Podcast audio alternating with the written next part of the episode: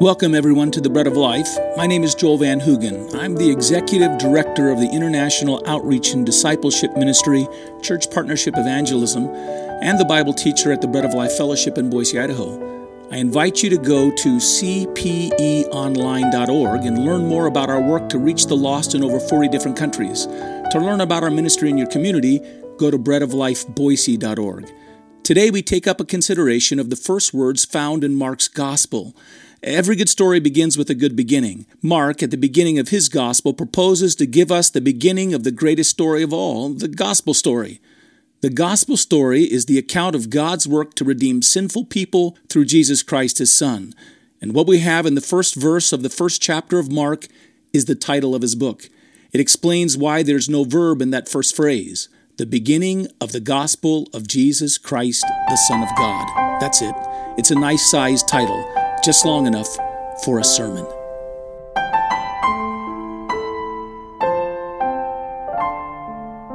It's worth noting that Mark doesn't put his name on this account that he's writing. The story he is about to tell us does not belong to him.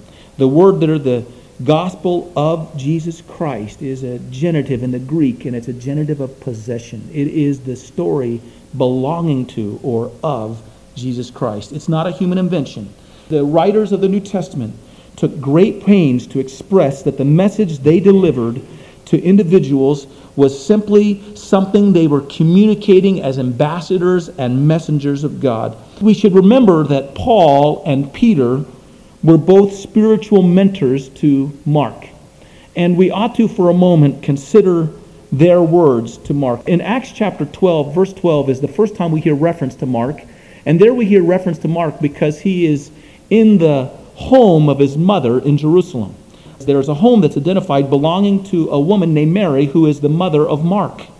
In that home, at this point in time, in Acts chapter 12, verse 12, we might suppose that Mark is there. And not only is Mark there, but it appears that most of the church, the early church, is gathered there and they're praying. And the reason they're praying is because King Herod has decided that he's going to start persecuting the church. And he's rounded up some of the leaders and thrown them in prison. And one of these that he's rounded up is Peter. And Peter is in prison. And he's put in chains in prison between two soldiers. The church gathers together to pray for him. They are afraid that Peter might meet the end of his life right there in prison.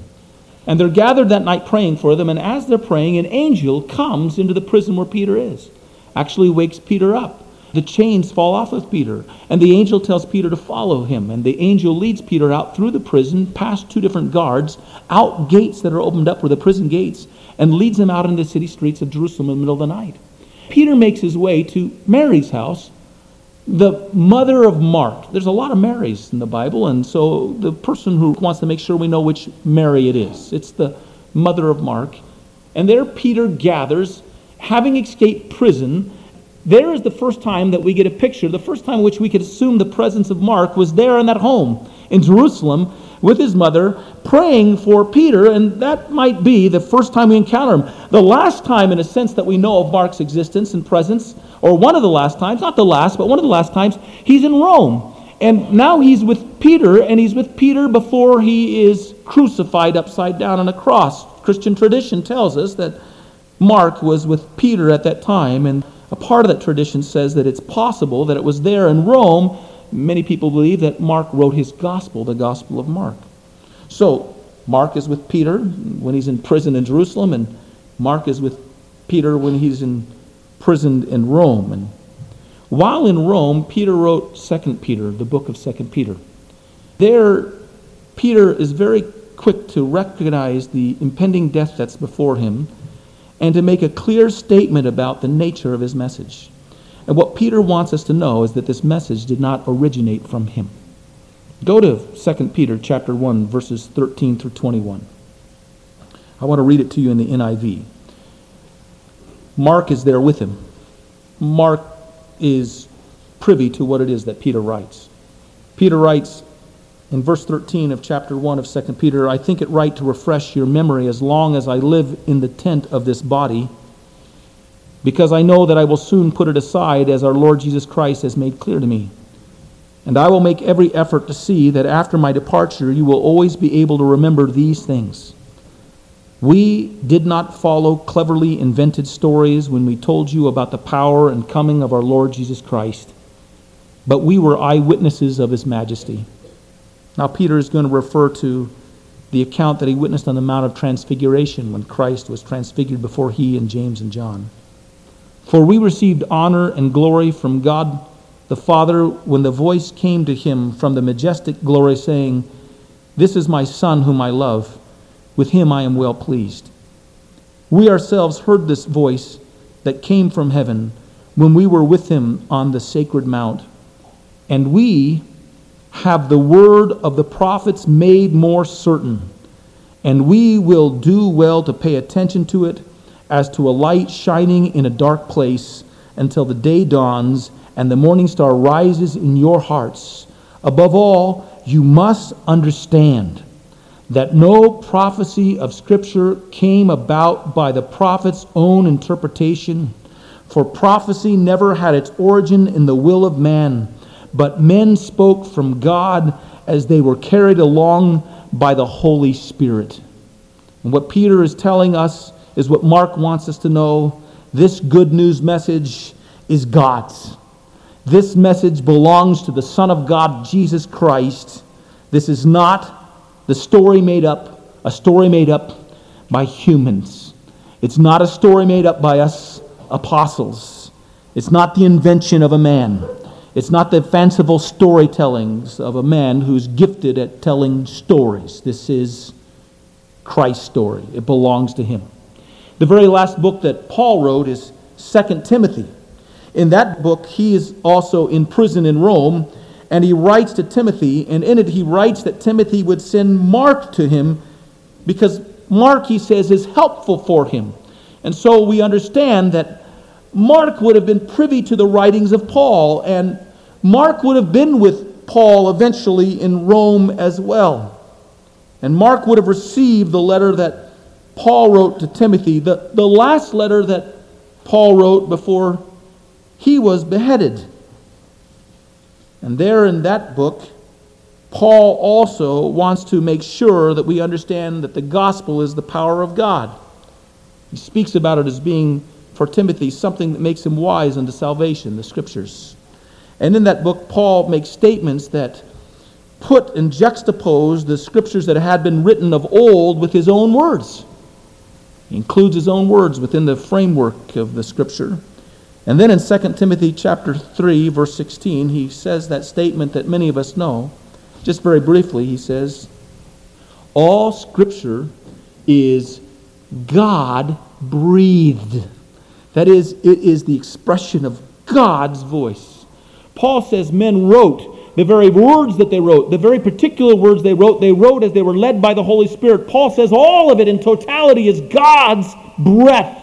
It's God's word. The parts and the whole are all from God. And so Peter says men spoke from God. And Paul says all scripture is God breathed. And they want us to know that this message belongs to God. It's not made up by humans. And they both sealed this conviction with their own blood.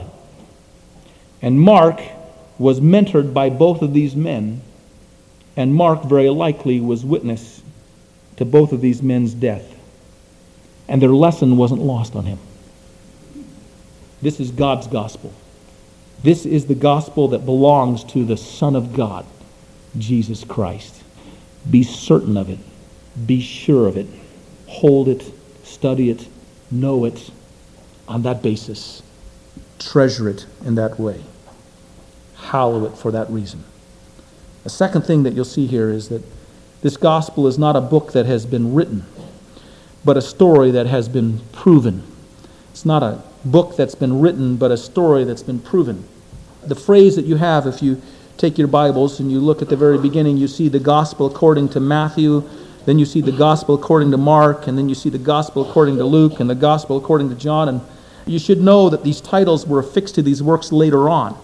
That's not the title that Mark gave to his gospel. He didn't give the title, the gospel according to Mark. He gave the title, the gospel of Jesus Christ, the Son of God. That's the title he gave to it. The unfortunate thing about the titles as they've been given to us is it can lead us to the idea and the thought that there are four gospels, and there aren't. There's only one gospel. It is the gospel of Jesus Christ, the Son of God. And the other unfortunate thing is that we can think that somehow these gospels are contained in such a way that they're just books to be read. I read the Gospel of Matthew, and I read the Gospel of Mark, and of Luke, and of John, and I've read the four Gospels instead of the one Gospel. And the truth is that the Gospel is not a book to be read, it's a truth, it's a story, it's a declaration to be received. And that's how it was intended, and that's how it was given. And Mark is writing here in the same way Matthew, in the same way Luke, in the same way John, to express to us simply of the times in which this gospel story took shape and the place where it came forth and of the person who authored it. They are writing in such a way that we would come before it and we would see the one who put all of the goodness and all of the power and all of the life into the story. We would see Jesus Christ. And we would hail him as the Christ, the Savior, the Son of God. These books really were written as evidence to prove the truth of the good news story. Matthew tries to bring home that evidence by showing that Jesus fulfilled all of the Old Testament prophecy. Luke will try to show us that Jesus Christ fulfills this good news story by being the epitome of the perfect wonderful man. Luke wants us to behold the man and see him teaching and interacting with people and imparting his life. And, and John writes, and John wants us to see that this one is not simply the perfect man, but that there's a capstone to all of his life and that he is very God of very God. He is the Word made flesh. He is God tabernacling among us and living among us. And so John's emphasis is on this divine expression of God in the flesh. Each one of us wants to read the story, and when we come to the end of it, say, This indeed is God. This indeed is the author of the good news. This is Jesus the Christ. Mark writes his story. Mark wants to set out the validity of the good news story of God's redemptive work saving sinful people through Jesus Christ. He wants us to come to a confirmation of this by seeing the historically momentous life of Jesus Christ. And the focus that he puts upon it is his service, his acts. Mark wants us to look of Life at Radio his is a represented works. ministry And so he of the puts them international together, one mission event of after another church event after partnership another event after another evangelism event. and the Almost Bread of every Life chapter Fellowship Mark of Boise, begins with the word "and." To learn more or about our "and work then," around the world, as if Mark go to doesn't want you to stop reading, and the next thing that happened, and the next thing that happened, and the next thing that happened, and straight And to learn more about our local fellowship, regular in the go book to Mark, straightway, and then breadoflifeboise.org. again. Your financial gifts Mark make is just possible threading this together all kinds of ministry events. and Very our work to make by the way. disciples of If you Christ take among all the of the, just nations. the Until the next time, accounts in may the God book of bless Mark, you. and you took out all of the basic words of Jesus out of the book of Mark, and you took all the words where Jesus is teaching out of the book of Matthew, and you took all the words of Jesus as he's teaching in the book of Luke, Mark would be the biggest book. It would be the thickest book. Because Mark's focus is on his action, his action, his action, his action. And he wants people to see all the acts of Christ and be overwhelmed. Thanks for joining us today. To learn more about our work around the world, in your neighborhood, or for a copy of this message, go to breadoflifeboise.org. Until our next time in the Word of God, may God bless you.